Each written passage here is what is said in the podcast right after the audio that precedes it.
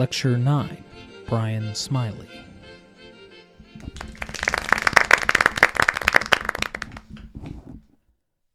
Brian's first impression of Corky. Really smart for a jock. Married to one of the best people on the planet. As good a partner as a friend. It takes a real man to have a pink stove. Filing cabinets for storage? Watch out, Crate and Barrel.